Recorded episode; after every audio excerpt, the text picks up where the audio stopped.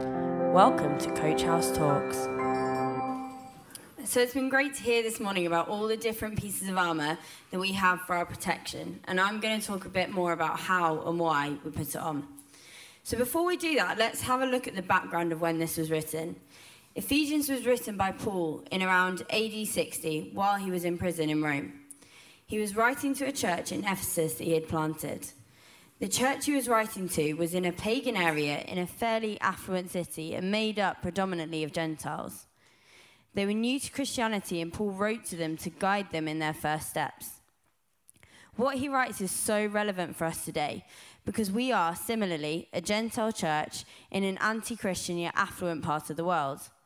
It can be so easy for us to forget that there's a spiritual aspect to our everyday Christianity. But if we forget, we might let our guard down and the enemy might get in. Paul is encouraging the church to remember that there's more than just flesh and blood, as he puts it. There's more than just the physical world that we can see and feel around us, and we need to fight with the tools that God's given us. But who are we fighting against? Well, in the world, we also have the devil. 1 Peter says, Your enemy, the devil, prowls around like a roaring lion, looking for someone to devour. It's hard to stand against the devil's schemes. He's been around since the beginning, and he knows human nature better than we do. He knows how to tempt us and where we're most likely to fall. He knows how to distract us from God's purpose in our lives. He makes the battle difficult for us. So, how do we stand firm then? We need to use the armour of God. Let's go through the armour and look at how we put it on.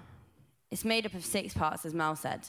We've got the belt, the breastplate, the shoes, the shield, the helmet, and the sword. When we look at what a Roman soldier would have worn as their armour, one of the pieces would have been the belt. It was used for protection for the lower half of the body, but also as a sign of whose army they were part of. So, living in truth can protect us from the devil's attacks, but it also shows the world who we belong to. Living with integrity protects us and keeps us with God, but also the world sees there's something different about us, even if they don't know what it is. The belt was where the scabbard was. So, this is what holds the soldier's sword. And in this analogy, that's the word of God. So the belt helps us, the belt of truth helps us use the word of God effectively. We'll look at the sword a bit more later, but for now, let's look at the breastplate. So the breastplate of righteousness defends our heart. If we're not careful to keep righteousness close, we're more likely to fall into sin. The devil will get in and will become selfish again, doing things for our good rather than for the good of others and the good of the kingdom of God. We'll want the wrong things for the wrong reasons. So, how can we keep righteousness on? If we pray and connect with God, we'll want to become more righteous. And the more we read God's word, the more we'll see examples of this righteousness. The more we look at examples in the Bible, we'll, the more we'll recognize it in our own lives and we'll recognize what the righteous thing is to do. After we have the belt and, belt and the breastplate, it's time to put on the shoes. Shoes are used to help us protect us when we walk through the world. They make walking through rough places much easier. We can show others the gospel as we walk through our personal hard times with peace, and that might lead them to Christ. We can also talk to others about the gospel, even if we know the consequences of that will be hard, because we know we have God's peace in us. When we share the gospel with others, it should be done peacefully. It has been said that no one has ever been argued into the kingdom of God, and that is absolutely true people can't um, be convinced about what they don't feel peaceful about. Next, we pick up the shield of faith that extinguishes flaming arrows. So, what are these flaming arrows in our lives? In battle, flaming arrows were used to cause distraction. And these are the devil's lies that cause us to look elsewhere and not where we should be looking. So, what about the shield of faith? This would have been a great picture for the people at the time the Romans had these big shields that they took into battle, and they used to interlock them to form a tortuga or a tortoise in English. They could then move forward protected and united. It needed all of them to put their shields in the right places and all of them to walk together to be effective. Just as the Romans did, we need to walk together to get where we need to go, protected and united. So, what's faith then? Hebrews 11, verse 1 says, Faith is the confidence in what we hope for and the assurance about what we do not see. The Bible also talks about how we're saved by faith and it's a gift from God. So it's a gift from God. We can't see it, but it saves us. So, how do we pick it up? We need to believe God. We need to trust in Him completely and walk with Him so we won't get distracted or hurt by the arrows of the devil. The devil works by twisting God's truths, so we need to have faith in the truth, in our guidebook, the Bible. Similarly, the helmet of salvation protects our minds. Our minds are so important in our decisions and actions. They need protecting from the schemes of the devil, the lies and distractions that can so easily make us think and act in a way we shouldn't. The helmet is the assurance of our salvation, the assurance that we have been made completely new.